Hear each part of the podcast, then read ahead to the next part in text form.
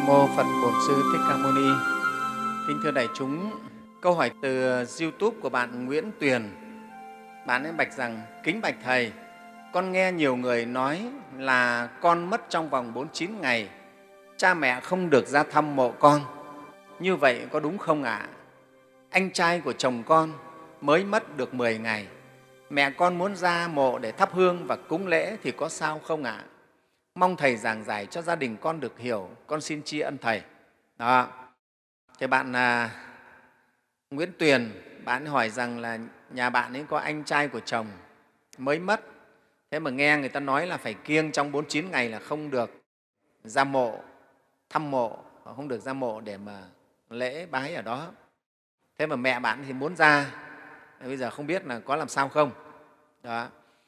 Thì Thầy xin chia sẻ với bạn Nguyễn Tuyền và đại chúng thế này quả thật đấy quanh cái việc chết đấy và cái câu hỏi trên cũng liên quan đến cái việc việc chết. Nó nhiều vấn đề đặt ra lắm. Vì cái chết là cái mà người ta chẳng hiểu gì cả. Chỉ có những người đệ tử tu học phật mình ấy, thì còn gọi là mon men biết một chút. Và phải là người chứng đạt đạo quả thì mới thấy được rõ cái chết nó thế nào. Và cái người mà có được thiên nhãn mới thấy rõ thấu rõ được. Như các bậc thánh mới thấy rõ được quá trình tiến trình chết chết rồi thần thức nó thoát ra nó như thế nào nó đi đâu? Đấy, như trong kinh đức phật nói đấy ta thấy chúng sinh ở cõi này bỏ thân mạng giống như một người đứng ở trên lầu cao nhìn xuống ngã tư đường. Thấy rõ người này đến ngã tư thì rẽ trái người này rẽ phải người kia đi thẳng có người thì lại quay lại. Cũng vậy chúng sinh khi bỏ thân cõi này có kẻ thì đi vào ba đường ác có kẻ thì đi lên các cõi lành. Đức Phật thấy rõ như là mình nhìn ở trong lòng bàn tay này, thấy cái chỉ vân tay, ấy, Ngài thấy rõ. Đấy, các bậc thánh họ thấy rõ. Còn chúng ta không biết, không hiểu. Ngay kể cả ông Khổng Tử cũng gọi là một bậc gọi là bậc thánh à, bên ờ, đạo nho đấy. Khi mà đệ tử hỏi Ngài là Ngài có biết cái chết thế nào không? Thì Ngài nói là ta thì chưa chết, cho nên ta không biết chết thế nào cả. Mà chắc là đến khi ta chết thì đã chết rồi, ta cũng chẳng biết làm sao mà trả lời cho các người cho nên là thôi thì ừ, không biết nó thì thôi, cứ để nó đấy, phải không? Đành chịu. Nên chỉ có các vị thánh của phật giáo thì mới có thể thấu đáo được cái chuyện sinh tử. Các ngài biết rồi. Cho nên vì không hiểu biết về nó, cho nên dân ta đẻ ra vô số những cái điều mê tín, kiêng kỵ xung quanh cái việc chết này. Chẳng hạn như cái việc mà hỏa táng cũng thế, thưa đại chúng. Bao nhiêu năm dân mình rất sợ hỏa táng, cứ bảo chết rồi hỏa táng nó nóng, không dám thiêu. Đến bây giờ thì vừa rồi miền Nam mà không có thiêu thì đại chúng đất đâu mà chôn cho hết. Phải không? phải hỏa táng. Đó. Dân Ấn Độ chết như vậy họ không thiêu thì làm sao? Lấy đâu ra đất mà chôn? Hết đất. Cứ cái tình trạng mà chôn mỗi người mà một cái mộ mất khoảng độ hai ba mét vuông thì đại chúng cứ tính thử mà xem. Dân mình ấy, bây giờ là chín 90 triệu dân. Nhân với khoảng độ hai mét vuông rưỡi ba mét đi. Thì các mộ còn phải cách nhau chứ có ở liền nhau được đâu. Thế này chúng nhân với 90 triệu nhân 3 lên 270 triệu mét vuông, tức là bao nhiêu km vuông. Đại chúng tính. Thế thì mấy chục năm nữa là sẽ chết hết thôi. Phải Thế thì đất đâu cứ như vậy mà chúng ta tính dần dần thì cái, cái, cái mồ mả của người mất sẽ lấn chiếm hết chỗ ở của người sống. Đó. Cho nên cái việc hỏa táng này, cái việc giải cho cốt đi, ờ, nó là một cái rất là văn minh mà cái này được thực hiện từ thời Đức Phật rồi. Đức Phật ấy, và các đệ tử Phật hầu hết là hỏa táng. Thế dân mình thì cứ mê tín và cứ chấp trước vào đó, sinh ra rất nhiều cái thứ quanh cái việc chết này. Đấy, ở đây Thầy nói là ví dụ như là người ta đè ra những cái kiêng kỵ trong cái thời gian mà cư tang, tức là sau khi người mất đấy, nào là lúc ờ, ờ, đưa tang là nếu mà không có người thân đi cảnh cũng không nên, là không tốt. À, hay là để cho nước mắt rơi vào thi hài người chết cũng không tốt. Đó, rồi mai táng phải chọn ngày giờ thế nào. Đó thế rồi ờ, cha mẹ đưa con đưa tang con là cũng không tốt. Họ cứ nói thế. Ừ.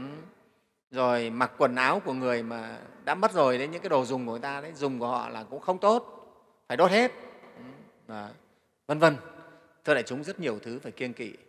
Thế rồi mấy thầy cúng mấy thầy mo mấy thầy phù thủy nữa các thầy đấy là còn đặt ra nhiều thứ nữa để cho dân mình phải kiêng kỵ.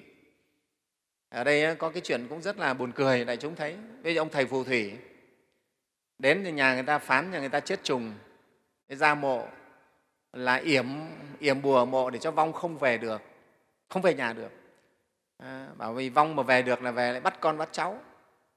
Thế nhưng mà rồi ông về nhà người ta ông cũng sập sàng ông làm lễ âm mỹ lên thì không biết là ông cúng ấy là cúng cho vong nào vong thì bị nhốt ở ngoài mộ ông bảo ông nhốt vong ngoài mộ thì không trở về.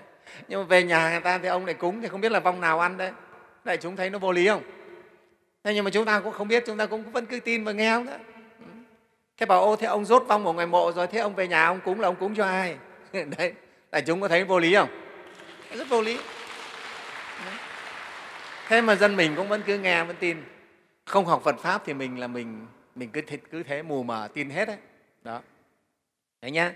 Thế cho nên ở đây nhé để theo giáo lý mà đức phật dạy cho chúng ta một người sau khi mất thì ờ, cái thần hồn ấy, cái thần thức đó thứ nhất ý, nếu nhiều phước duyên thì có thể vãng sinh về các cảnh giới lành của các chư phật. Thứ hai là ác nghiệp nặng ấy, đọa ngay xuống địa ngục. Còn lại hầu hết ấy, thì thường là đợi chờ để tái sinh chuyển kiếp. Trong 49 ngày như trong Kinh Địa Tạng nói. À, thần thức ở cái dạng thân trung ấm thì thân trung ấm cũng có thể coi như một cái dạng ngã quỷ mà mình gọi là vong ma, vong linh, vong hồn, linh hồn cho đó. Đấy, thường trong cái dạng như vậy. Và trong 49 ngày này ấy, thì cái, cái vong linh ấy vẫn có thể đi lại được. Vong linh thường là quanh quẩn ở nhà, ở những chỗ mà vong linh thường lúc sống thường thích đến hoặc là đi ra cái chỗ mà vong linh chết ví dụ chết đuối ở chỗ nào bị tai nạn ở chỗ nào thì hay đi ra đấy để xem lại cái chỗ mình chết. Hoặc là ra mộ chui vào mộ để xem cái xác thân của mình nó phân hủy thối rữa thế nào. Đấy trong 49 ngày này vong linh hay như vậy lắm. Để chúng ta hiểu. Thế và chính trong 49 ngày này thì vong linh cũng thế. Nếu mà nghiệp mà nặng á, là thường á, xuất hiện những cái cảnh giới xét xử như kinh địa tạng nói đó. Mà vong linh phải đi qua các cái tòa xét xử. Đấy, cho nên vong linh rất mong muốn người còn sống vì vong linh làm phúc trong 49 ngày này. Tụng kinh cúng dường trai tăng à, bố thí phóng sinh làm phúc cho vong linh. Đó, để vong linh được tốt nhé thế vì vậy thì liên hệ với câu hỏi của bạn này ấy, thì liệu trong 49 ngày này thân nhân không kể là ai à, mà đi ra mộ thì có vấn đề gì không? À, dân gian họ cứ nói họ kiêng những ngày này là kiêng không ra mộ không cuốc sới gì không đắp mộ gì cả. Nhưng mà thực sự cái vấn đề đấy là hoàn toàn không có ảnh hưởng gì cả. Đại chúng thấy nó không có ảnh hưởng gì cả nhé. Đó thế cho nên những cái ngày trong 49 ngày này việc ra mộ thăm mộ hay là đắp nấm thêm cho mộ ví dụ nó bị sụt lún thì ta đắp thêm vào à, không? Có sao hoàn toàn là bình thường à, à, vấn đề là chúng ta nếu mà là người phật tử hiểu biết phật pháp ấy thì khi ra mộ nếu vong linh chúng ta thỉnh vong linh mà vong linh tới chúng ta biết chúng ta khai thị cho vong linh để biết là vong linh đã bỏ thân xác rồi vào hãy buông bỏ không chấp trước nữa vào à, nghe pháp để mà giác ngộ để mà mà sám hối mà chuyển kiếp ừ, lên những cái cảnh giới cao hơn thì nó tốt. Đó thế cho nên về vấn đề mà ra mộ trong 49 ngày là hoàn toàn bình thường không có ảnh hưởng gì, không có vấn đề gì. Chúng ta cũng trừ bỏ cái quan niệm mê tín sai lầm rằng là trong 49 ngày không được ra thăm mộ. Cái điều đó là hoàn toàn sai với Phật Pháp. Không đúng chân lý, không đúng sự thật nhé